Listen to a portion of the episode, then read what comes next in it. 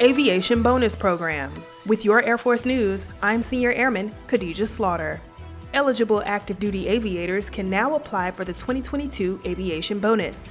Applicants must be Lieutenant Colonel and below, qualified for operational flying, and entitled to and receiving monthly aviation incentive pay. The deadline to apply is August 31st. General C.Q. Brown Jr., Air Force Chief of Staff, says incentives are one element in a variety of tools used to assist in the production, retention, and absorption of skilled and experienced aviators. The Aviation Bonus Program helps the Air Force maintain a reliable forecast of personnel to continue executing the warfighting mission.